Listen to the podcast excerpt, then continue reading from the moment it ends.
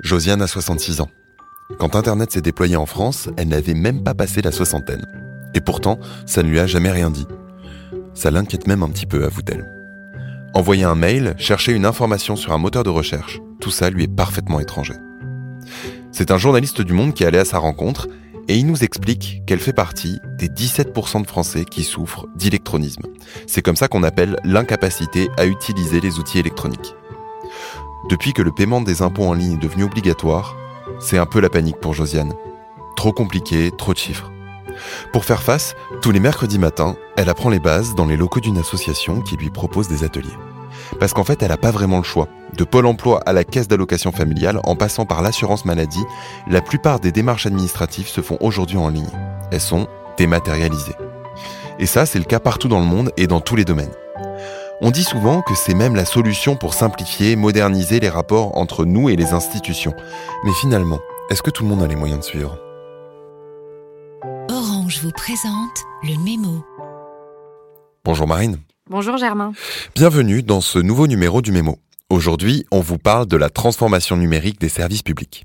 Et si je mentionnais la France à l'instant, il y a tout de même un pays qui sort un peu du lot en la matière. C'est l'Estonie. Marine, comment en 30 ans ce tout petit pays est-il passé de la ruine de la chute du bloc soviétique au paradis des startups Eh bien, le New Yorker est justement allé à la rencontre de Taavi Kotka dans sa maison pleine de robots au bord de la Baltique. Entre 2012 et 2017, il était le Chief Information Officer de l'Estonie et le père du projet e-Estonia. C'est un peu grâce à lui que désormais on peut devenir e-citoyen estonien.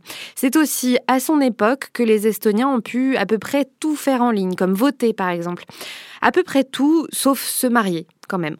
Et pour Kotka, c'est pas juste un projet de numérisation des services. Pour lui, son pays a repensé radicalement la manière d'envisager la société. Et techniquement, ça fonctionne comment?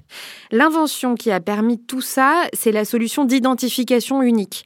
En gros, les utilisateurs n'ont jamais besoin d'entrer plus d'une fois des informations.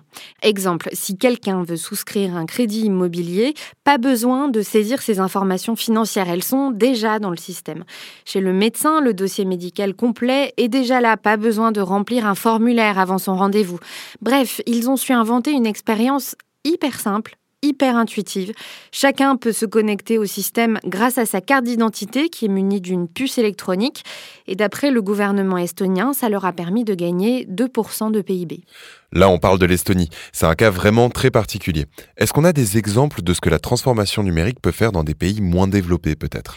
Oui, tous les deux ans, euh, les Nations Unies mènent une enquête sur l'état de la transformation numérique des pays. Et ce qu'ils expliquent, c'est que la dématérialisation de l'État et des services permet de les rendre plus résilients, mais surtout, on s'aperçoit que parfois, le numérique peut combler le manque d'infrastructures ou de services existants. Et par exemple Exemple, au Mexique, il existe un programme d'envoi de SMS pour suivre les femmes enceintes et postpartum. Elles reçoivent des conseils, des rappels de leur rendez-vous. Euh, au Rwanda euh, également, des drones font des livraisons médicales dans les zones isolées du sang, par exemple, là où il fallait parfois 4 heures pour le livrer. Maintenant, c'est seulement 15 minutes. Mais est-ce que tous ces services sont bien accessibles à tout le monde?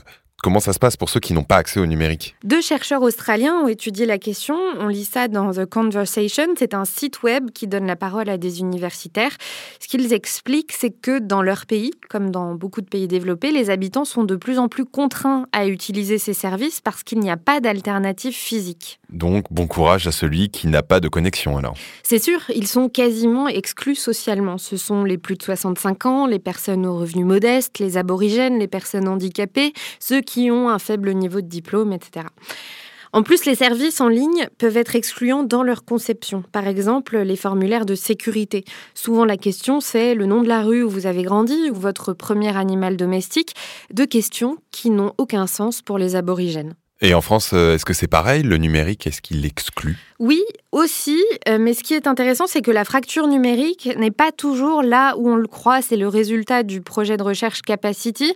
Euh, des chercheurs de l'université de Rennes 2, de l'école d'ingénieurs IMT Atlantique et de la Fondation Internet Nouvelle Génération se sont penchés sur la question. Ce qu'ils ont constaté, c'est qu'une personne sur dix est mal à l'aise avec le numérique et parmi eux 12% de jeunes.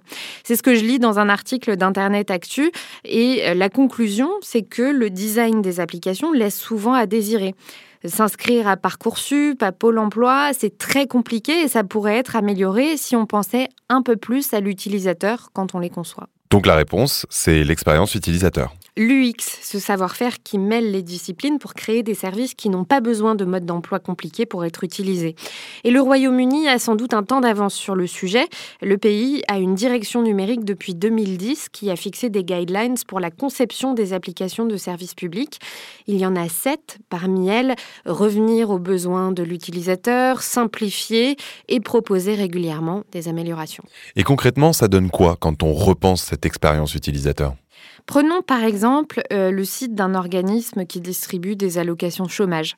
À l'origine, ces sites étaient constitués de pages et de pages d'informations que l'utilisateur devait lire pour savoir s'il était éligible, sans jamais vraiment être certain qu'il n'avait rien raté. Maintenant, sur la page d'accueil, il lui suffit de remplir un formulaire, d'indiquer par exemple ses sources de revenus, son taux d'imposition, son statut familial, et il obtient une réponse à sa question. En fait, on passe de sites qui proposent de l'information à des sites qui proposent un service. Et la méthode fait des émules.